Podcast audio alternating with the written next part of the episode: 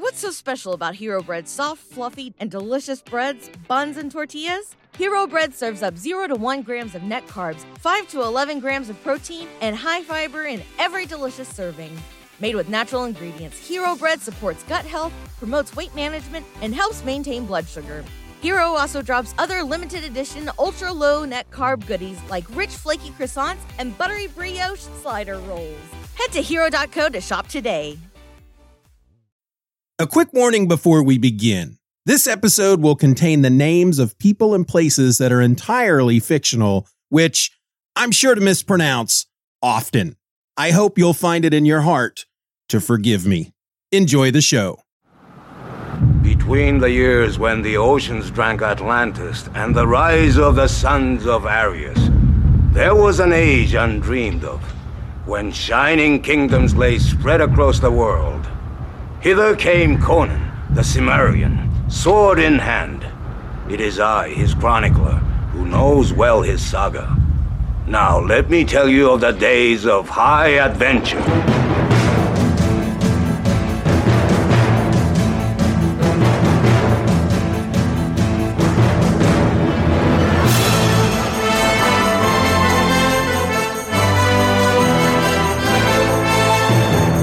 Stephen or Else Media, this is Hither Came Conan, the podcast that's returning to a comic it's already talked about. And frankly, it's pretty okay with that. I'm your host. My name is Stephen. And yeah, the comic we're talking about today, while it is a new issue number, it's actually a reprint of something we've already covered because, well, I'll tell you what, let me just get into it.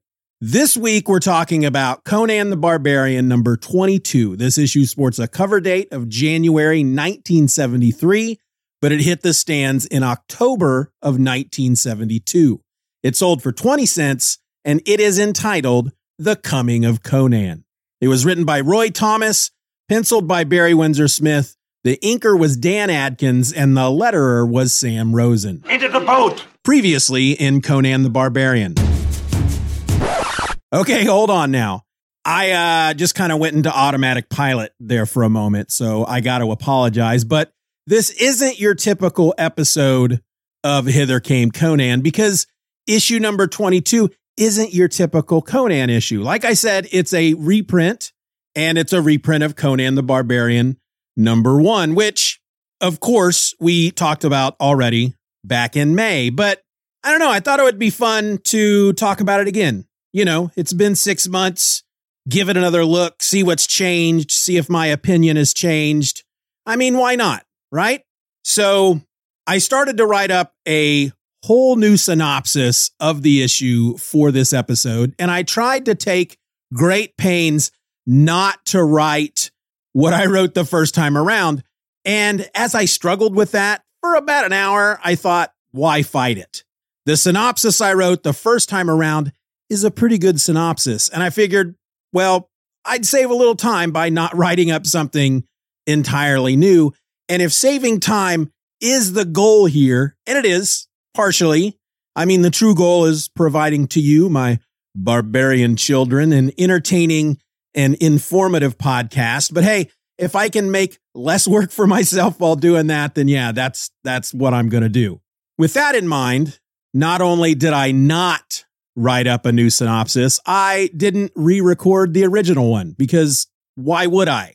Anyway, I'm beginning to fall into a trap. It's a trap! You know, the one where I feel like I have to over explain every decision that I make. So let's not do that.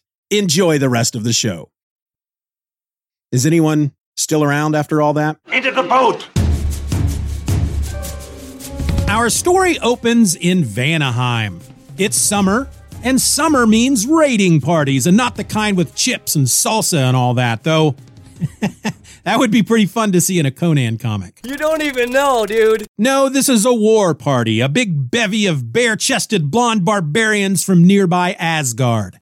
They are the Aesir, and they have come to make war upon the Vanir, the ginger warriors of Vanaheim. Among the fighting lads of Asgard is young Conan, just 20 years old, a barbarian mercenary from Cimmeria, who, having just joined the Asgardian ranks that very morning, shows that he's got skills, earning that Aesir cheddar as he kills a Vanir warrior named Gondor before saving the life of the Aesir leader, Olav.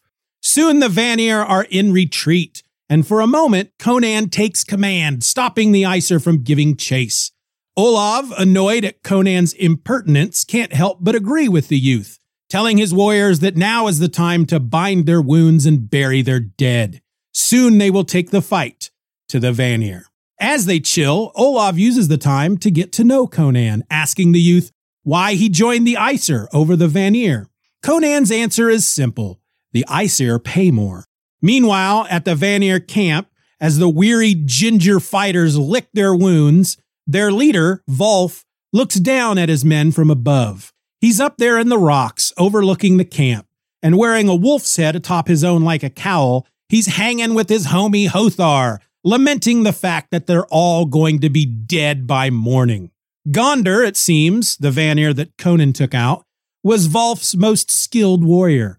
The rest of his men are cutthroats, used to killing from the shadows. And now that there no longer remains a soldier who's enough of a badass to go toe to toe with Olav, Conan, and the rest, Volf and Hothar decide to abandon the men and flee, lest they die right along with them. And so, telling his men that they're going to go off to consult with the gods, Volf and Hothar beat feet. Everybody out! Leaving the others to face the soon to arrive Vanir alone. Soon the cowardly Volf and his craven companion come upon a cave with strange symbols painted on the stone above the entrance and a vastly glow emanating from within. Giving over to their curiosity, the two enter and find a massive temple inside. It's bigger on the inside. Is it? I noticed. Within the temple, Volf and Hothar find a skinny old man and a young woman. The old man, who calls himself Skarkosh the Shaman, tells the two that their coming was foretold, shown to him in a vision when last he gazed into the Starstone, a large gem the size of his head that he explains fell from the sky many years ago. Volf hopes that Skarkosh can call upon the forces within the Starstone to help him defeat the Aesir, and the shaman tells him that he can do just that, but for a price. Skarkosh is in need of a strong, young warrior, one who is far mightier than either of them. And rather than taking offense, Volf offers up Conan to the old man. But, Volf wonders, if Skarkosh is really a shaman with a powerful magic gem, why does he need a strong warrior? Skarkosh tells him to mind his own business. Mind your own business! That getting a hold of a mighty warrior like Conan is not for him, but for the young woman at his side, his handmaiden, whose smile, he says, has made more bearable an old man's self exile. And so the shaman works his mojo, chanting away in an ancient, evil language of magic. I want to kill everyone. Satan is good. Satan is our pal. Meanwhile, Conan and the crew come upon the Vanir camp and the battle begins anew when suddenly a trio of winged demons appear and attack everyone. The demons kill Olav and then go for Conan, taking him up into the air only to let him go. Conan smashes back down to earth, blacking out. He awakens to find himself inside Skarkosh the shaman's cave temple. With him in the cage is Tara, the old wizard's handmaiden. Outside are Volf and Hothar, along with the old man and the three demons he had summoned forth using the Starstone. Speaking to Tara, when Conan refers to Skarkosh as a sorcerer, Tara corrects him. You dumb bastard. explaining that the old man's power comes not from within, but from the Starstone, making him not so much a sorcerer or a wizard, It's Bad luck to kill a wizard. which is why he calls himself a shaman. Speaking of the old man, as Conan is getting to know Tara, the shaman kicks off a bit more of his magical shenanigans, dancing about the Starstone and calling upon it to show the two Vanir men, Volf and Hothar, a demonstration of its power because, well, Volf and Hothar don't believe the stone can do much anything. Suddenly, the Star Stone shows everyone within the cave temple visions of the past, projecting the images out into the open air. They see the mighty kingdom of Valusia in the days when Atlantis still stood. They see Kull, the Atlantean barbarian who became king of Valusia, and watch as the oceans drink Atlantis. They see a baby born on a battlefield in Cimmeria not 20 winters past. They see the baby grow into a man, a warrior, and as the visions move from past to future, they watch as the warrior takes up the crown of a mighty Hyborian empire, placing it upon his head.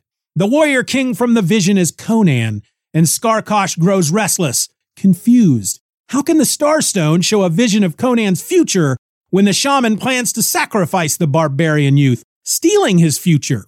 The visions continue and they watch in awe as mankind enters another stone age following some great disaster, forming men to rise from the mud once again, clawing their way from the primitive slime to creating wonders like the pyramids in Egypt to space travel. Volf and Hothar freak out, begging Skarkosh to make it stop, exclaiming that they were not meant to see such things. But it's too late. The visions have driven the old man insane. It's a madhouse! A madhouse! Conan, in the meantime, ignoring what the Starstone has to show, is able to break the wooden bars on his cage, bursting his way into freedom. Not wasting any time, Conan goes straight for the Starstone, lifting it from its home and throwing it at the wall. The stone explodes, knocking the Vanir men and the demons from their feet. Conan grabs up Tara and makes his escape.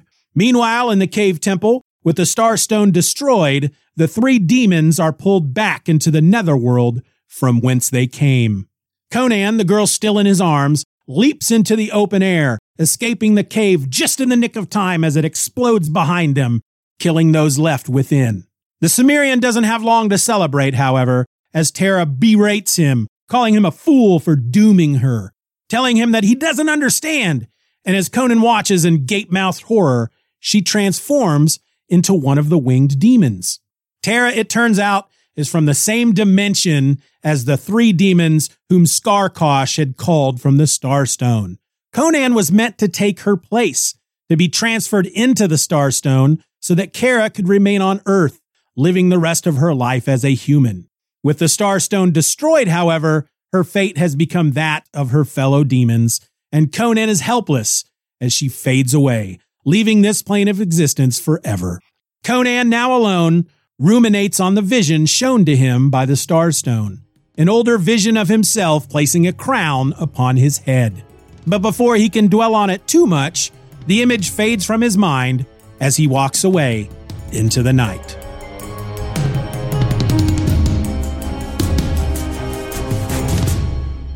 All right, so I think the question most people had when this issue was released was simply why does the cover promise the story The Shadow of the Vulture when inside it's just a reprint of issue number one? What the hell, man? On last week's episode, knowing that this issue was a reprint, but not knowing why they published this reprint, I assume that the deadlines just finally caught up to everyone. And so they had no choice but to go with the reprint. And at the same time, it didn't really make sense that they would do that and still use this new cover, which was obviously meant for a story called The Shadow of the Vulture. I mean, it made me feel like they were trying to hide something or trick people into picking it up on the newsstand. You know, look, here's another new Conan issue. Don't open it, just buy it. You can feel confident that this is a new issue because of the cover. See, it's new stuff Shadow of the Vulture. So buy it, but don't open it until you get home. Then people got home, sat down to read their so called new Conan issue. They opened it up and, surprise, sucker, you fell for our little trap. Oh, you are such a loser. But really, really, I couldn't have been more wrong. In the letters page of this issue, well, there aren't any letters. Instead is an explanation to the readers regarding why they have this issue with a new cover for a new story on the outside, but an old reprinted story on the inside. And it turns out it had nothing at all to do with deadlines. It seems that the crew were hard at work on The Shadow of the Vulture when 13 pages of the issue were lost in the mail. Now, I know that Barry Windsor Smith was English, still is, and that when the series began, he was living in London. In fact, at one point, either right before or right after he was offered the job on Conan, he had been in the States, but was forced to go back to England because, well, per Roy from that wonderful book of his, Barbarian Life, a literary biography of Conan the Barbarian, Volume 1, Barry didn't have a green card, which apparently one needs in order to live and work in the United States. Now, I don't know if I've told this story on the show yet, and maybe I have, but since this episode is all about repeats, here it goes. According to Roy, sometime in the late 60s, Barry, while living in London, had sent some artwork into Marvel. You know, a sample. Hey, fellas at Marvel, here's what I can do. Stan Lee looked him over and he felt that Barry had some promise. And so he mailed a response back to Barry saying something like, Hey, this stuff shows promise. I'm, I'm, I'm not going to do Stan Lee. I'm sorry. I apologize. Anyway, his response was something like, This stuff shows promise. Next time you're in New York, stop by the Marvel offices and we can talk. Barry, along with writer and fellow Englishman Steve Parkhouse, hopped a plane and took Stan up on his offer. Soon, Barry was working for Marvel, though he hadn't quite found a place to live. Roy says that Barry would stay with friends, you know, rotating through everyone he knew who lived in New York, sleeping on couches and floors and all that stuff. In fact, Roy even claims that Barry's living situation was so dire that he had to do some of his penciling, which would have been stuff like fill in work for some X Men issues. He had to do that on a park bench. Anyway, at some point, he was forced to go back to London.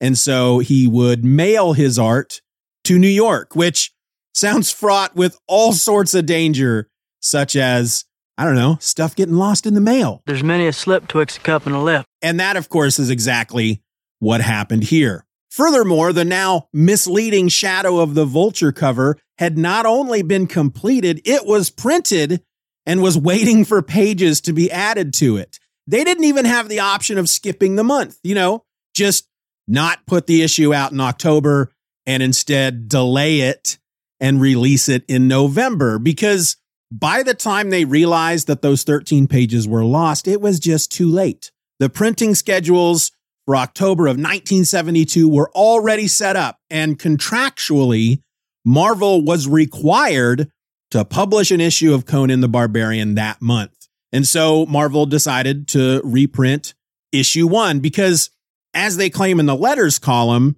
it's what, quote, hundreds of readers have begged us to do anyway, end quote. However, so that Roy and the others wouldn't feel like a slime ball, bait and switch, big bunch of assholes, they included one new, never before seen pinup, or to quote the letters column once more, a full page phantasmagoria of a barbarian hero penciled and inked by Barry two or three years back as a warm up for the Conan mag.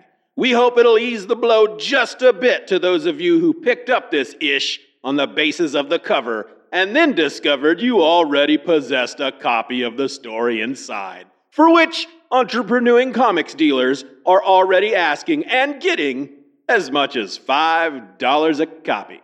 Now, in case anyone asks, I did a quick eBay search, and currently the asking price of Conan the Barbarian number one from 1970 ranges from $100 to $5,000.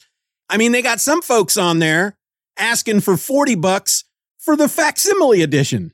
So yeah, if you have that original issue somewhere within your collection and it's in good condition, you might want to see about selling it. Hello, rich people. Troy's joining you. Yes, I'll hold. Anyway, the pinup that they're talking about is pretty sweet. It's four panels and it shows Conan wearing a winged helmet, which reminds me a lot of Warlord, which was another sword and sorcery comic from the 70s.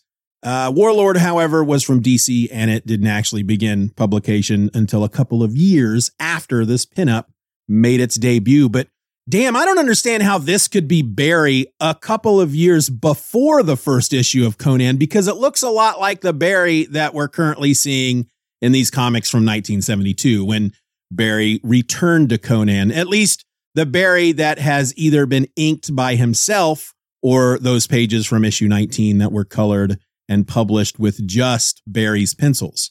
Basically, this pinup just proves that no one should be inking Barry but Barry. You damn right. Now, before we move on and I start getting into my thoughts on the issue compared to the first time I read it back in May, there's something that I have now that I didn't have then.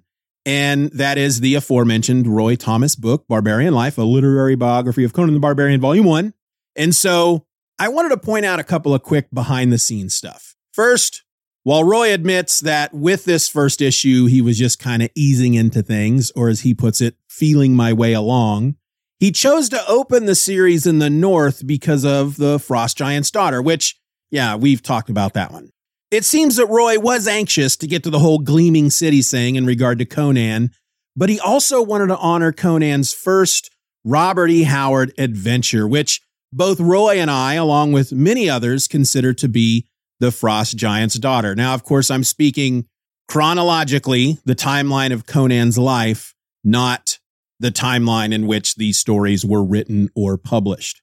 With that said, there are others who consider Tower of the Elephant to be Conan's first Robert E. Howard adventure. And there's been a lot of debate about that over the years, which I have gotten into before, so I'm not going to get into it here. But for some reason, at the time that issue number one was published, The Frost Giant's Daughter was a story that Marvel had yet to acquire the rights to. So Roy came up with his own story that put Conan in the North, fighting with the Aesir, and is chronologically set before The Frost Giant's Daughter. And so that allowed Roy to honor the timeline in which the Tower of the Elephant came after The Frost Giant's Daughter.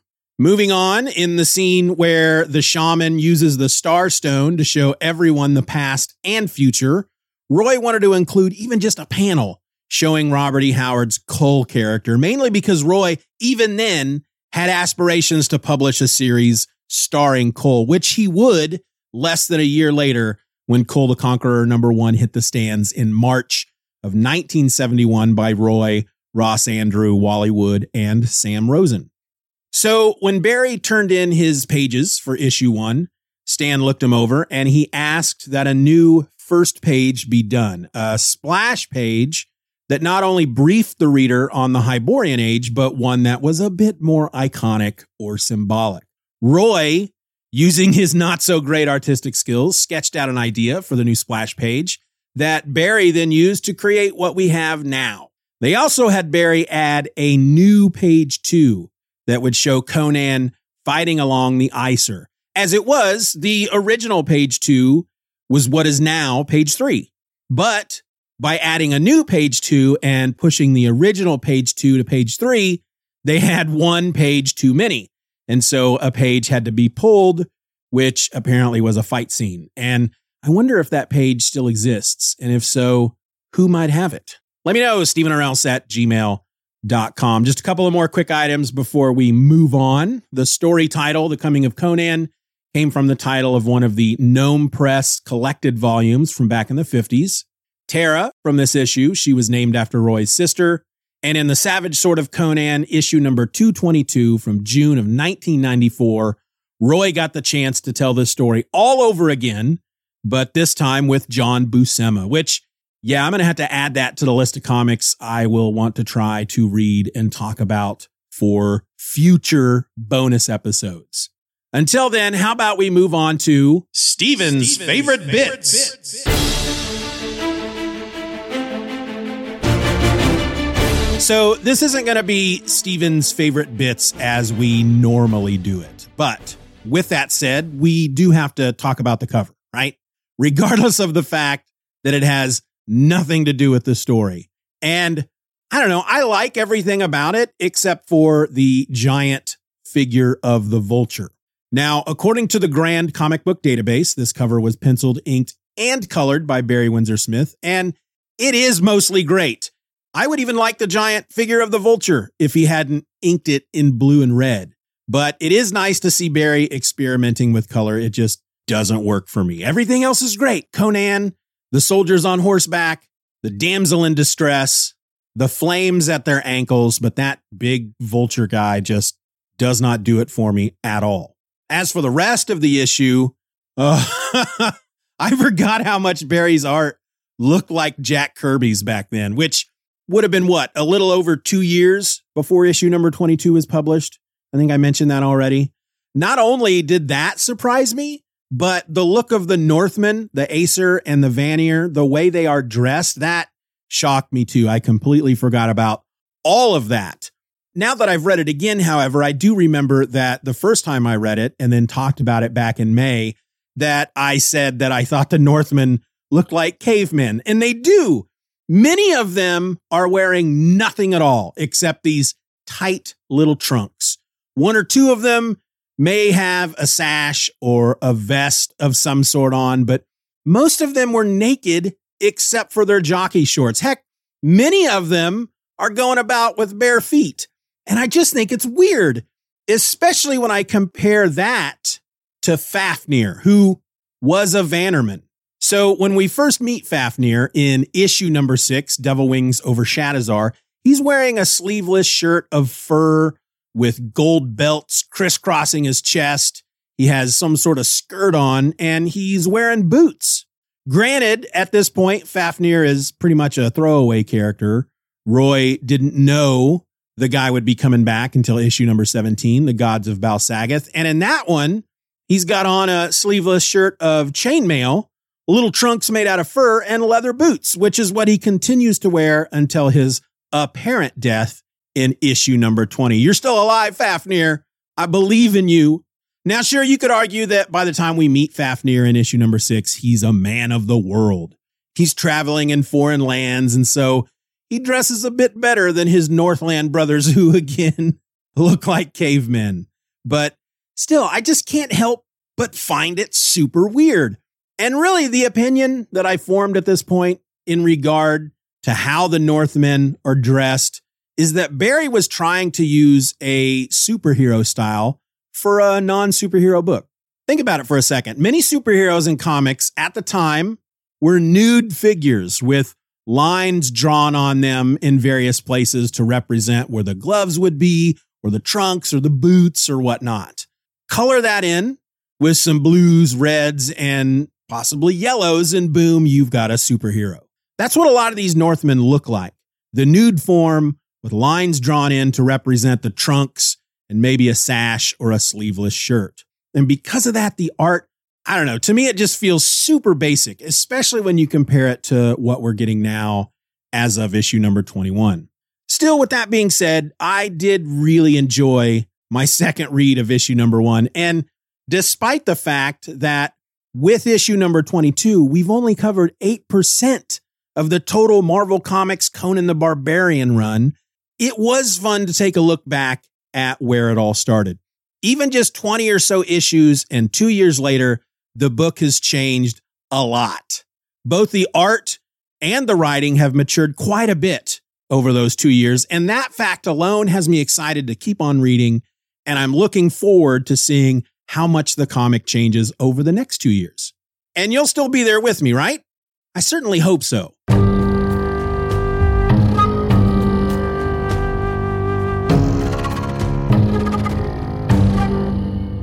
And that's it, folks. That's all I have to say about this issue. What did you think? Did you reread it right along with me? What are your thoughts on how the book looked then in issue number one to how it looks in issue 21? What are your thoughts? Stephen or else at gmail.com. Next week, we take another short break from the Marvel run to look at Conan the Barbarian issue number six from Titan Comics and Heroic Signatures. Until then, folks, Keep your swords close by, never stop treading them jeweled thrones, and most importantly, be nice to each other. Bye.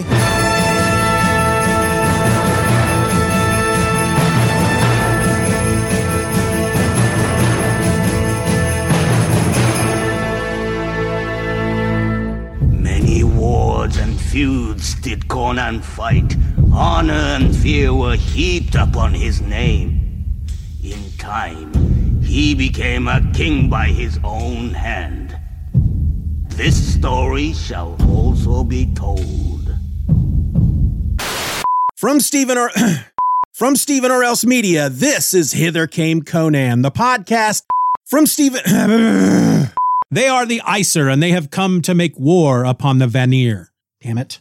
They are the Aesir, and they have come to make war upon the Vanir. The G-. they are the Aesir, and they have come to make war upon the Vanir. The Jesus fuck. Asking the youth. We hope it'll ease the blow just a bit to those of you who picked up this ish on the basis of the cover. We hope it'll ease the blow just a bit to those of you who picked up this ish based on the. Just don't think I can move through life knowing that a guy named Steven did this to me. Enough talk! What's so special about Hero Bread's soft, fluffy, and delicious breads, buns, and tortillas? These ultra low net carb baked goods contain zero sugar, fewer calories, and more protein than the leading brands, and are high in fiber to support gut health. Shop now at hero.co.